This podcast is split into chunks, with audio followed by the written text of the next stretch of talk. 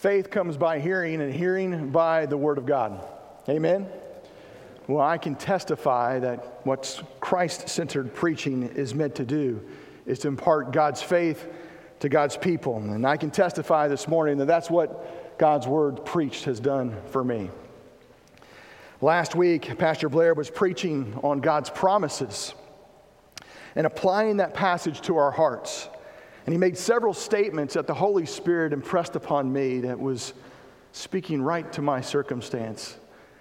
And it was such an encouragement that God used to put faith in my own heart.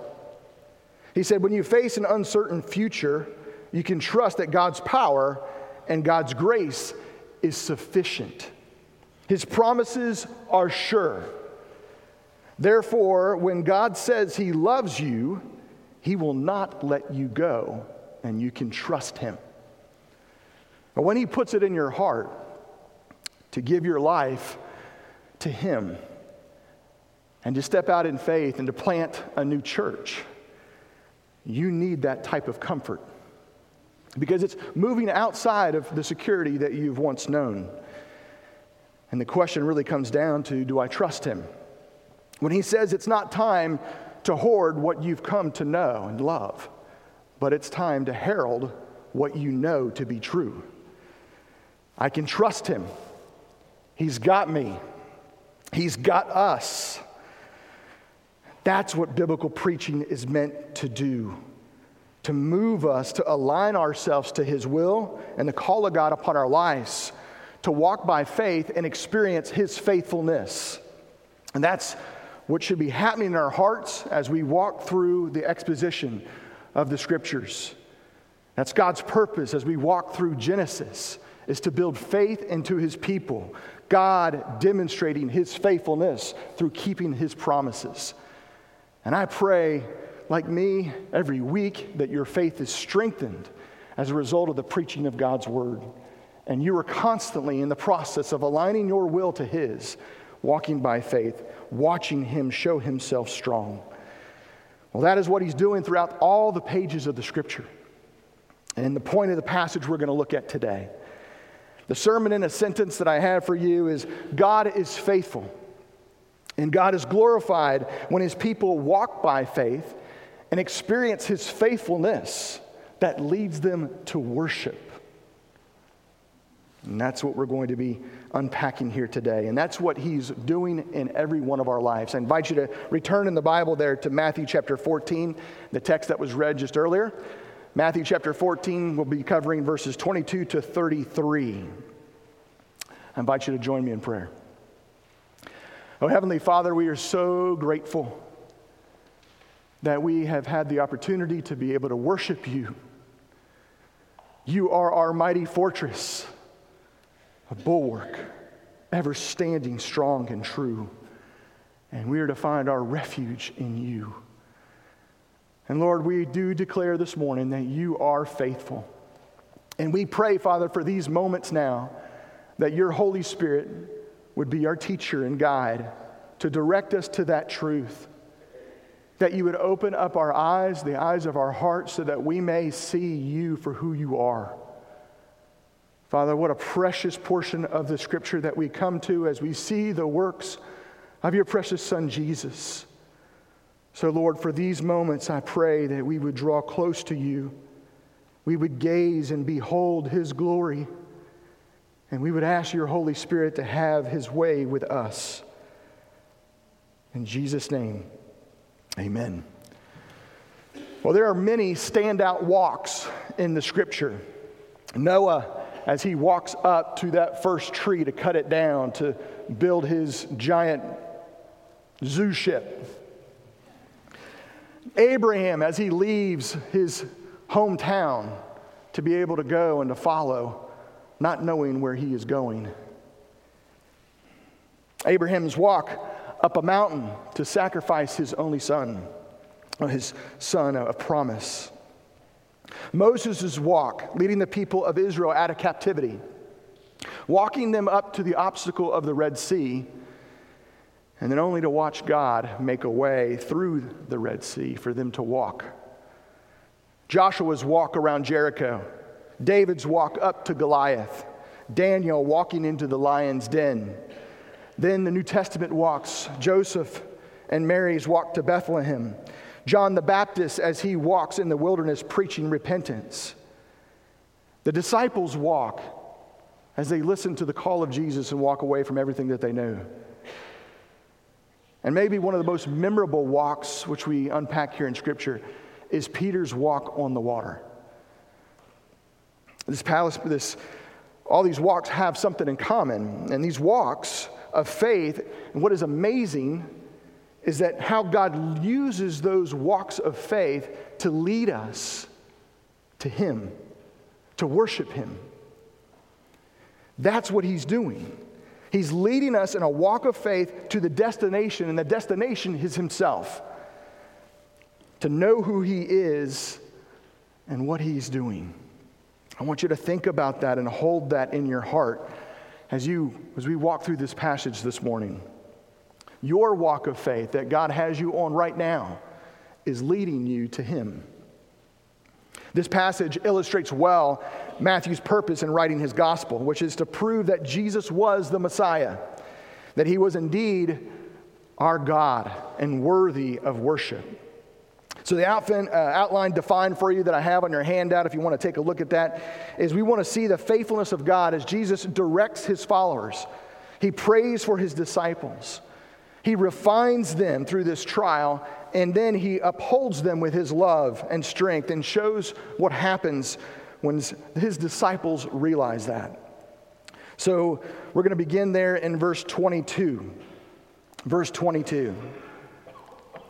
Immediately He made the disciples get into the boat and go before Him to the other side while He dismissed the crowds. Excuse me. That immediately, that time indicator is very important for us to be able to understand. And it's difficult when you parachute into a passage. You've got to do a little background and set up. So I want to be able to do that for you right here in this moment. Jesus has just asked the disciples to get into the boat and go ahead to Him to the other side. And it's right on the heels of Him feeding the five thousand. A significant moment in the book, you'll remember. It was a high point for the disciples, because they were the ones that got to share in the miracle. And it was a significant moment for the crowds. John says, in his account of this, describing it, he says, when the people saw Jesus feed them with all, the, all, the, all that they wanted, and they were satisfied, they were so delighted and so excited. It says that this is indeed the prophet who was coming into the world, they chanted. Perceiving then that they were about to come and take Him by force to make Him king, Jesus withdrew again to the mountain by Himself to pray.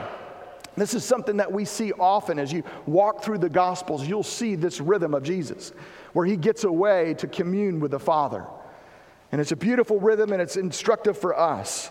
But the text says it was at this moment, at this high point, where Jesus has done this miracle and the people are ready to hail Him and put Him forth as their king.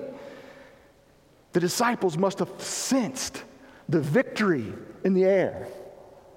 But Jesus stops, and right then, as sensing this was about to happen, He pushes pause on that and He says, I want you guys to be able to get and go to the other side of the sea. Startling. Why does He make them go? I, I get the idea here that they didn't want to go, but He sends them.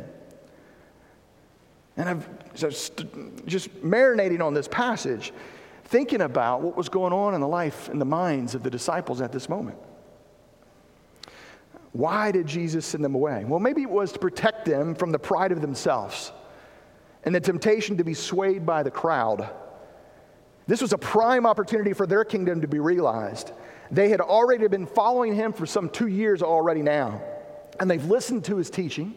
They've seen the miracles. They've watched Him do all that. And more and more people are starting to follow. And you can see the momentum. Their movement is gaining. And now the crowd has just been fed. The crowd has been satisfied. And here it is. They're ready to make Him king. And Jesus says, go. He sends them to the other side while he dismissed the crowds. What a moment to walk away. Where has he's got, where has he got to go? Why hurry off? Well, Jesus, perceiving what they were about to do, recognized that they were going to take him by force to make him king, and it wasn't his time yet. He had a mission to fulfill. So he chooses to fulfill the mission. And he goes up to the mountain by himself to pray. The text says in verse twenty-three that he went up on the mountain by himself to pray. Can you imagine that moment in the life of Jesus? I wonder if this could have been one of those moments that was a temptation for Jesus to receive the recognition that he rightly deserves. Thankfully, he did not account equality with God a thing to be grasped, but he emptied himself, taking the form of a servant, right? And he humbled himself to the will of the Father, to the point of even humbling himself to be able to go to the cross to pay the ultimate sacrifice for yours and my sins. Here we see in this passage Jesus get away to commune with the Father, and we see his humanity. As you're going through the Bible and studying the Scripture, those are questions that need to come out, out, out of you. How does this passage that I'm looking at demonstrate the character of God? What is Jesus showing forth? And one of the things that he's showing forth right here is his humanity. The Scripture says in Hebrews that we do not have a high priest who is unable to sympathize with our weaknesses, but one in every way was tempted like we are, yet without sin. I see in this prayer, this is a sweet prayer, and it's not a short prayer. He's there for hours, and we know that because verse twenty-three says, when evening came, which about dusk, he was there alone praying, and he didn't come walking on the water until the fourth watch, that it says in verse twenty-five, which according to the Roman way of keeping law, that would have been between three and six a.m. So he's praying up there on the mountain by himself from about six p.m. to about three a.m., communing with the Father. I don't know if you've had those moments in your life where the Lord wakes you up to commune with him, but there's sweet times of prayer. And God can realign your will to his in those moments. If you sense his prompting, I encourage you to lean in. Jesus does that in this moment. So what is he praying for? Well, if he's sensing temptation, then I, he's probably pleading with the Father. Oh, Father, hallowed be your name. Your kingdom come, your will be done on earth as it is in heaven. Lead me not into temptation, but deliver me. And he's praying for himself, expressing his desire probably to be with the Father and dependence upon him to have strength to carry on his mission. He's also probably praying for his disciples, because that's what he does. He prays for his disciples in John seventeen. I do not ask that you take them out of the world, but that you would keep them from the evil one, that they will overcome with victory the same temptation he had just overcome, not to follow the mood of the mob or the shallow popularity. So Jesus is praying for them. In Luke twenty-two, he said to Peter, Satan has desired to have you. But Peter, I have prayed for you that your faith may not fail. It's a great example of what Jesus is doing. That is the high priestly work of our Jesus, that he is praying for us even now. Listen to that, believer. Whatever your walk of faith, wherever you're at right now, and the struggle that you're enduring, and this life that we're going through, you're not alone, and Jesus is praying for you, and that should be a great comfort for us. Verse uh, Hebrews seven says, he is able to save to the uttermost those who draw near to God through him, since he always lives to make intercession for them. So he's there in prayer while his beloved disciples are in a rowboat going against the wind. A long way from land, the text says, beaten by the waves. Anybody else have a little bit of difficulty with that? Jesus is up on the mountain by himself praying. He sends the disciples out. Now, he knows he's all sovereign. He's all, he's all knowing. and he sends the disciples up, out, in, in a situation where there is a wind that is against them. It is one thing if you've got Jesus in your boat, even if he is asleep on a cushion like he was earlier in Matthew. But this is not one of those times. They're all alone. And he's the one who sent you out. Why would he do such a thing? And here's point number three in your outline. He refines us. And he is in the process of refining you and me when he sends us out. The Apostle John in his gospel describes the conditions on the sea that Jesus directs them on as rough because of the strong wind blowing. In Mark's account, he says that they were making headway painfully, for the wind was against them. And then there in verse twenty-four here in Matthew, it says the boat was being beaten by the waves. Elsewhere, the same word translated is translated as tormented. For the di- disciples, this journey was a toilsome journey. Not exactly a storm that was described earlier on in Matthew's account. That was a storm where the waves were breaking into the boat. This is a journey that they're on, and it is toilsome. They are getting nowhere. They're trying to follow God's command. They're following Jesus and saying, we got more ministry to do. I want you to go. Yet they're at the middle of the sea, and they're getting nowhere. They're exhausted. They're ready to give up. This journey was exhausting. Rowing against the wind and making no progress. Anybody been there? When you're following God, you know that you're following God. He has led you, and you feel like you're going nowhere. And life becomes exhausting and fatiguing and wearisome, and you don't know that you can go on. Well, they're just trying to be obedient. Why the hardship? That's the question I think about. Why the hardship?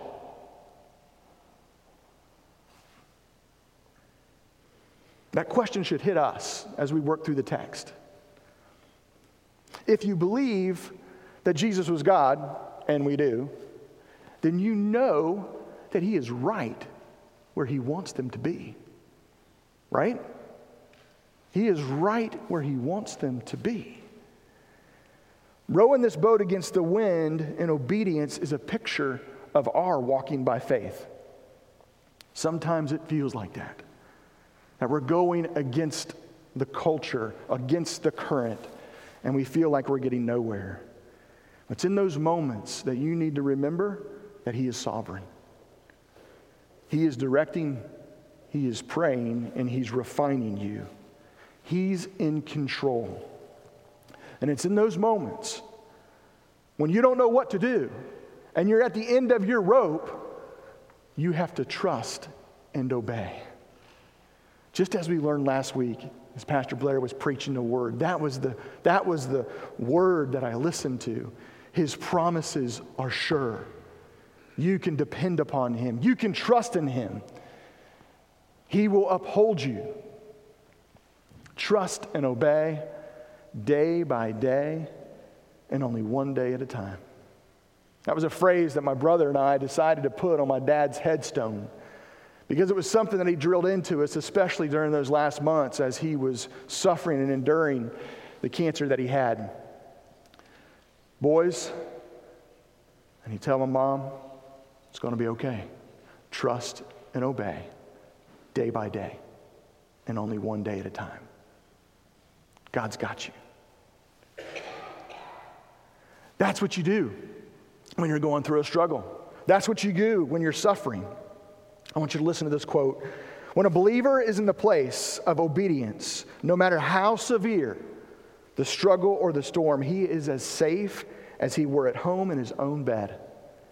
Because the place of security is not the place of proper circumstances or even desirable circumstances. The place of security and safety for the believer is in the place of obedience to the Lord. So, how does he reveal himself? And when does he do it? Let's pick back up in verse twenty-five. It says, in the fourth watch of the night, he came to them.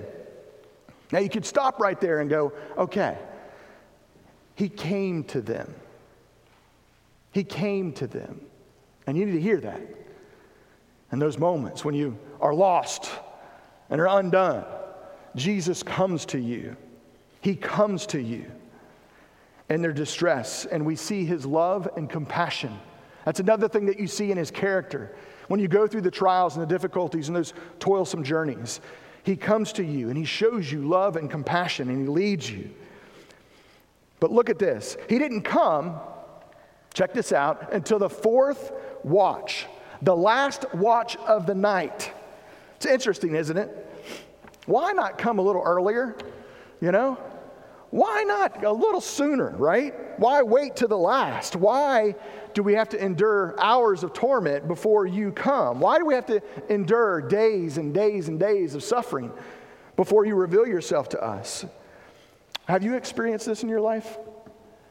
Have you ever asked God, how long? I have. How long, oh Lord, do I have to endure? How long do we have to go through this situation? When will the darkness lift? Well, it's not like often passages in the Psalms. Psalm ten says, "Why, O Lord, do you stand afar off? Why do you hide yourself in times of trouble? God, you're never around when I need you. Don't you care?" The psalmist is not afraid to be able to cry out to God for questions. And it's instructed to us in those moments. When you don't know what's going on, you are to cry out, God, where are you? You're to turn your attention and lament to him. And then there's Psalm forty-four. Yet for your sake we are killed all the day long. We are regarded as sheep to be slaughtered. Awake! Why are you sleeping? O Lord, rouse yourself. Do not reject us forever. Why do you seem to hide your face? Why do you forget our affliction and our oppression? For our soul is bowed down to the dust, and our belly clings to the ground. Rise up, O Lord, come into our help. Redeem us for the sake of your steadfast love. That's how you pray in those moments. You go to God and you turn to him. You cry out to him. And you depend on his steadfast love and his faithfulness. Because you got to know that he's got you. And he's leading you to himself. It's not our, unlike our response to God. How can you let me go through this? Don't you see me? Well, he does. Let me be assured. Let me assure you. He not only sees, he directs. He allows these situations to come to you. And he's praying for you in the midst of the struggle, and he's refining you. And as you struggle to follow Christ in obedience, he is stripping away. And I found this to be true in my own heart. He's stripping away all of that self-sufficiency and self-dependence. He's exposing idols of the heart. There's no room for you to be able to give your awe to the situations and to the idols that God that God wants to prevent from you. He wants to, he wants to be the object of your worship. You're made to worship. But the problem is we gravitate to things that we can hold and that are tangible, and not to the God that cannot be seen. We have to lean in with our faith. And sometimes the trials and the winds that come upon you are God's means to take you to himself. He's stripping away any self-reliance that says, I got this.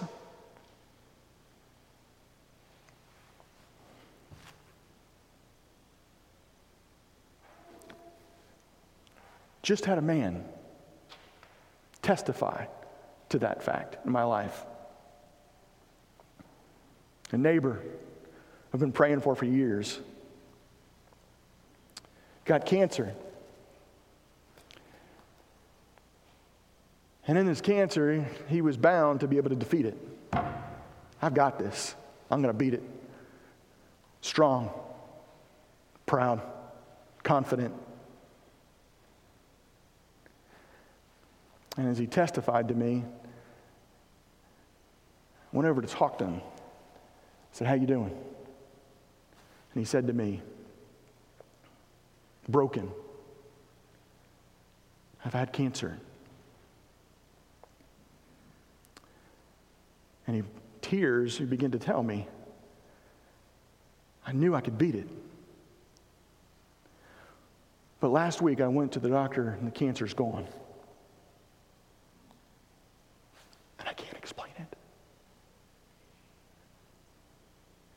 I don't know why.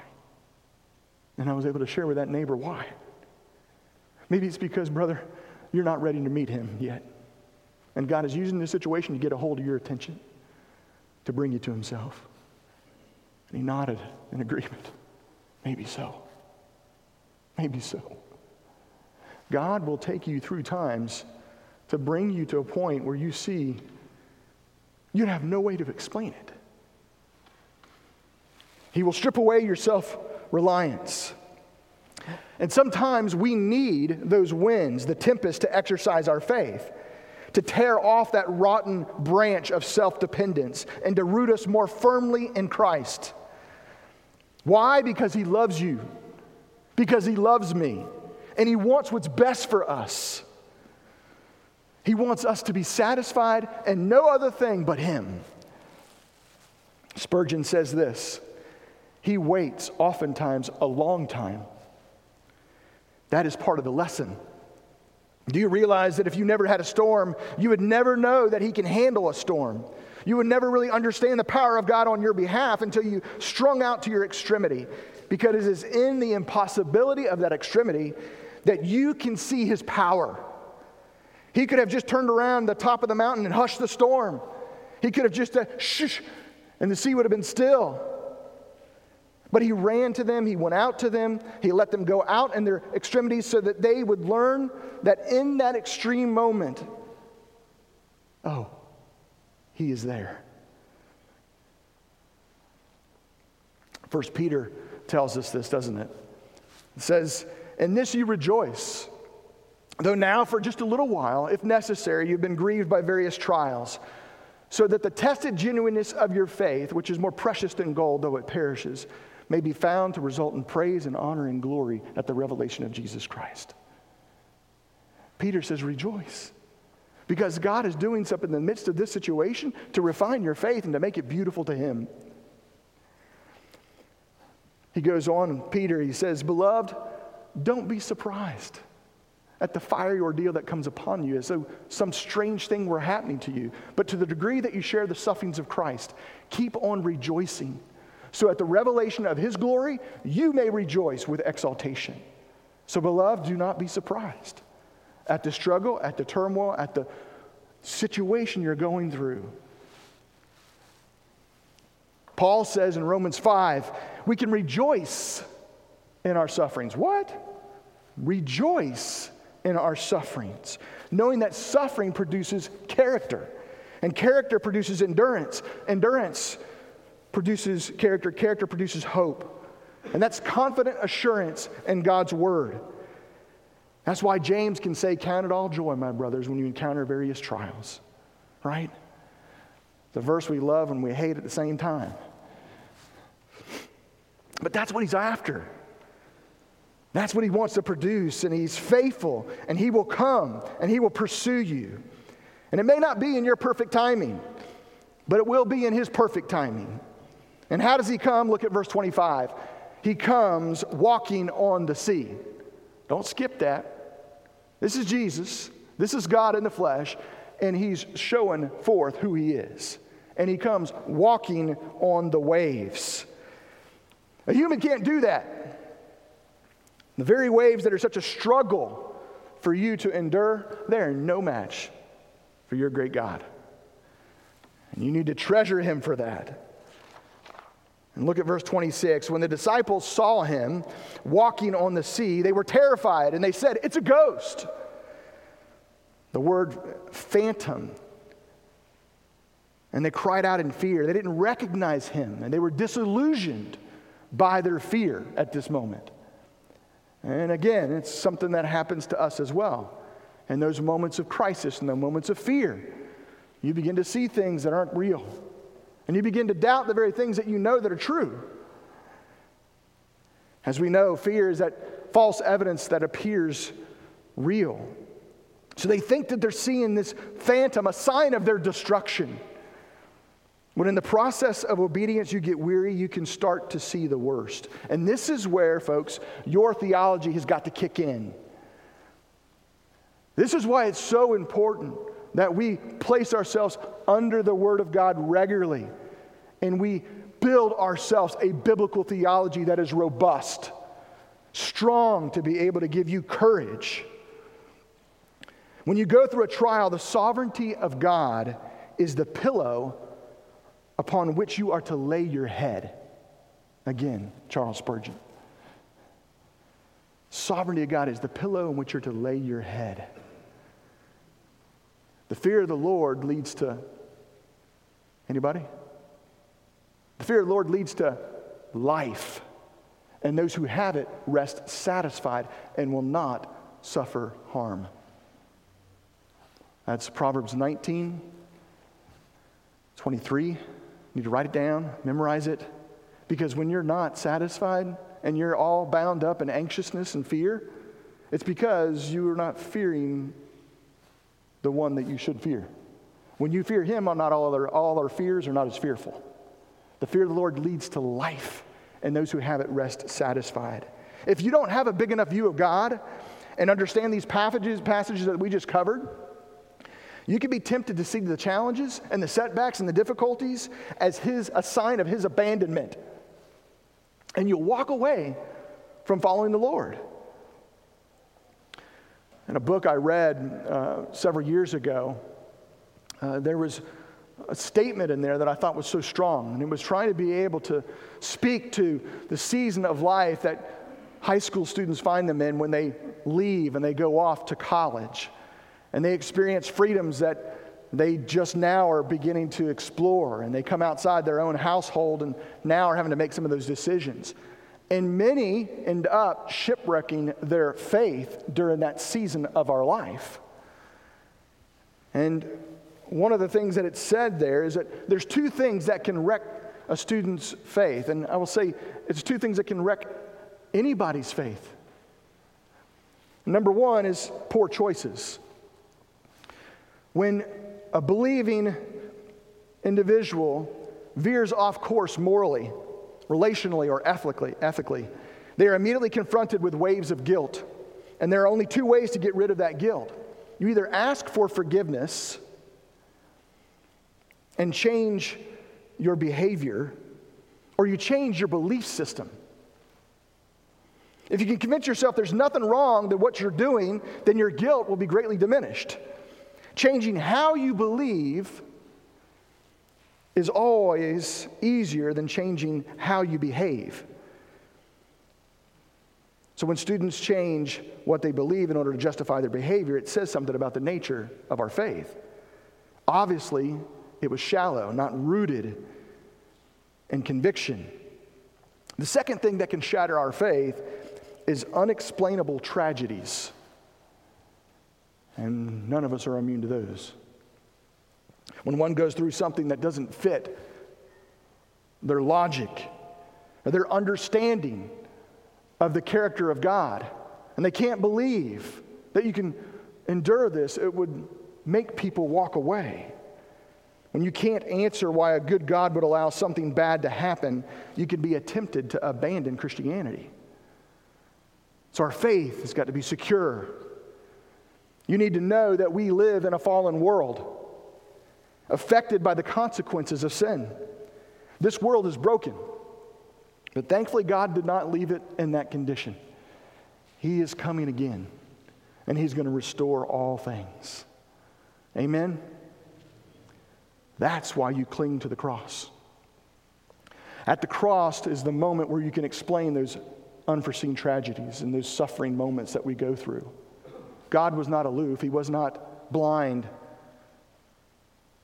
He was completely aware. Because of the consequences of sin, it has brought dire consequences to our world and to our life. But thankfully, God in His mercy and compassion, He set forth and He saw the pain and sin, and He put in motion very early that I'm going to reverse the consequences of this sin, so this won't be the end of the story. And I'm going to become man, take on flesh. I'm going to die for all of sin. I'm going to pay the penalty for sin. Buried. And then I'm going to rise again. Rise again. And, and when Jesus rises again, He conquers that sin. and the consequences of sin for those of us who believe. That's what you cling to in those moments of suffering. He came, he died, and he rose again. And because he did, you have a future. You may not see that glory this side of heaven. You may not come through that suffering. You may not get that good report. You may have to endure. But God is faithful. He will carry you through. Back to the text. When they were thinking the worst, verse twenty-seven, look at it. Verse twenty-seven says, but immediately Jesus says, take heart, it is I, do not be afraid. Wow, what a moment here.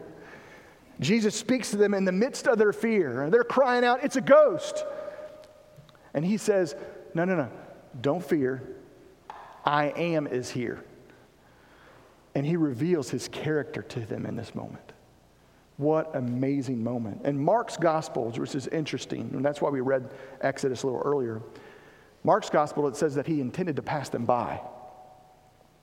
Took a little while to be able to figure out that one. He intended to pass them by, not that he was wanted to neglect them, to be able to just go on and not recognize them, but he wanted to pass by to be able to show them his glory, just as he did for Moses in the cleft of the rock.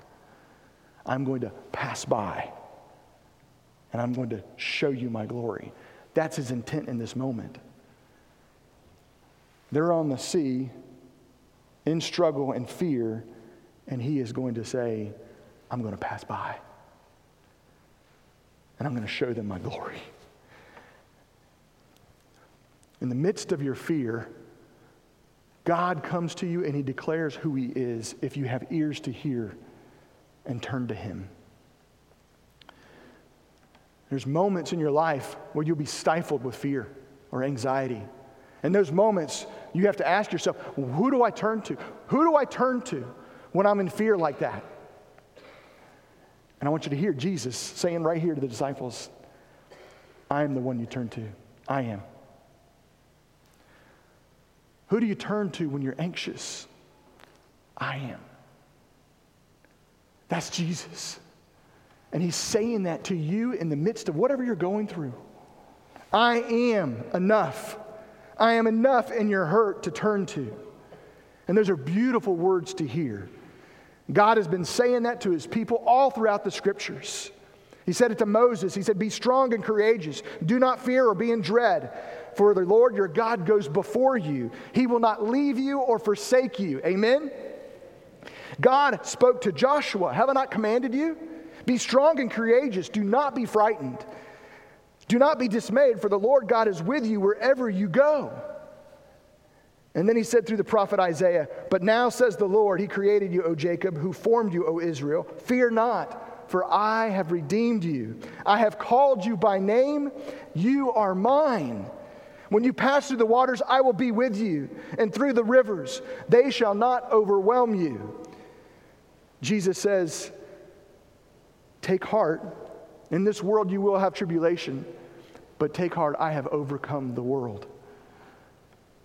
After giving the commission, he says, I'm going to give you the commission. I want you to go and make disciples. But I want you to remember, I am with you always, even to the end of the age. Well, I don't know about you. When you put all that together, it makes you want to jump out and hug Jesus for who he is. And that's what happens to Peter. If it's really you, it, and he hits it, he, and, he, and he steps out of the boat, and he does the miraculous. Can you see him? I hope you can see him. It, it, it's like, if it's you, command me, and Jesus says, come. And Jesus, and Peter steps out of that boat, and he does the miraculous. He starts walking on the waves. It's a glorious moment.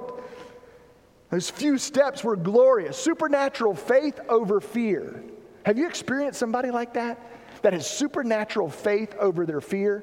It is amazing to see. Well, Peter is walking on water. He's overcoming those weary waves and resistance, those burdens of obedience with faith. What a picture. How do we have faith like that? How do I have faith like that? Well, I believe it was love. It was Peter's assurance of Jesus' love for him expressed in Jesus' invitation. and Peter's love for Jesus that expressed itself in faith. Assurance of his love moves us to love him and express itself in fearless faith. Did you get that? Assurance of his love moves us to love him and express itself in fearless faith. I want you to take a moment to take that in because it's beautiful. Savor the moment, because in the next verse, we see verse thirty.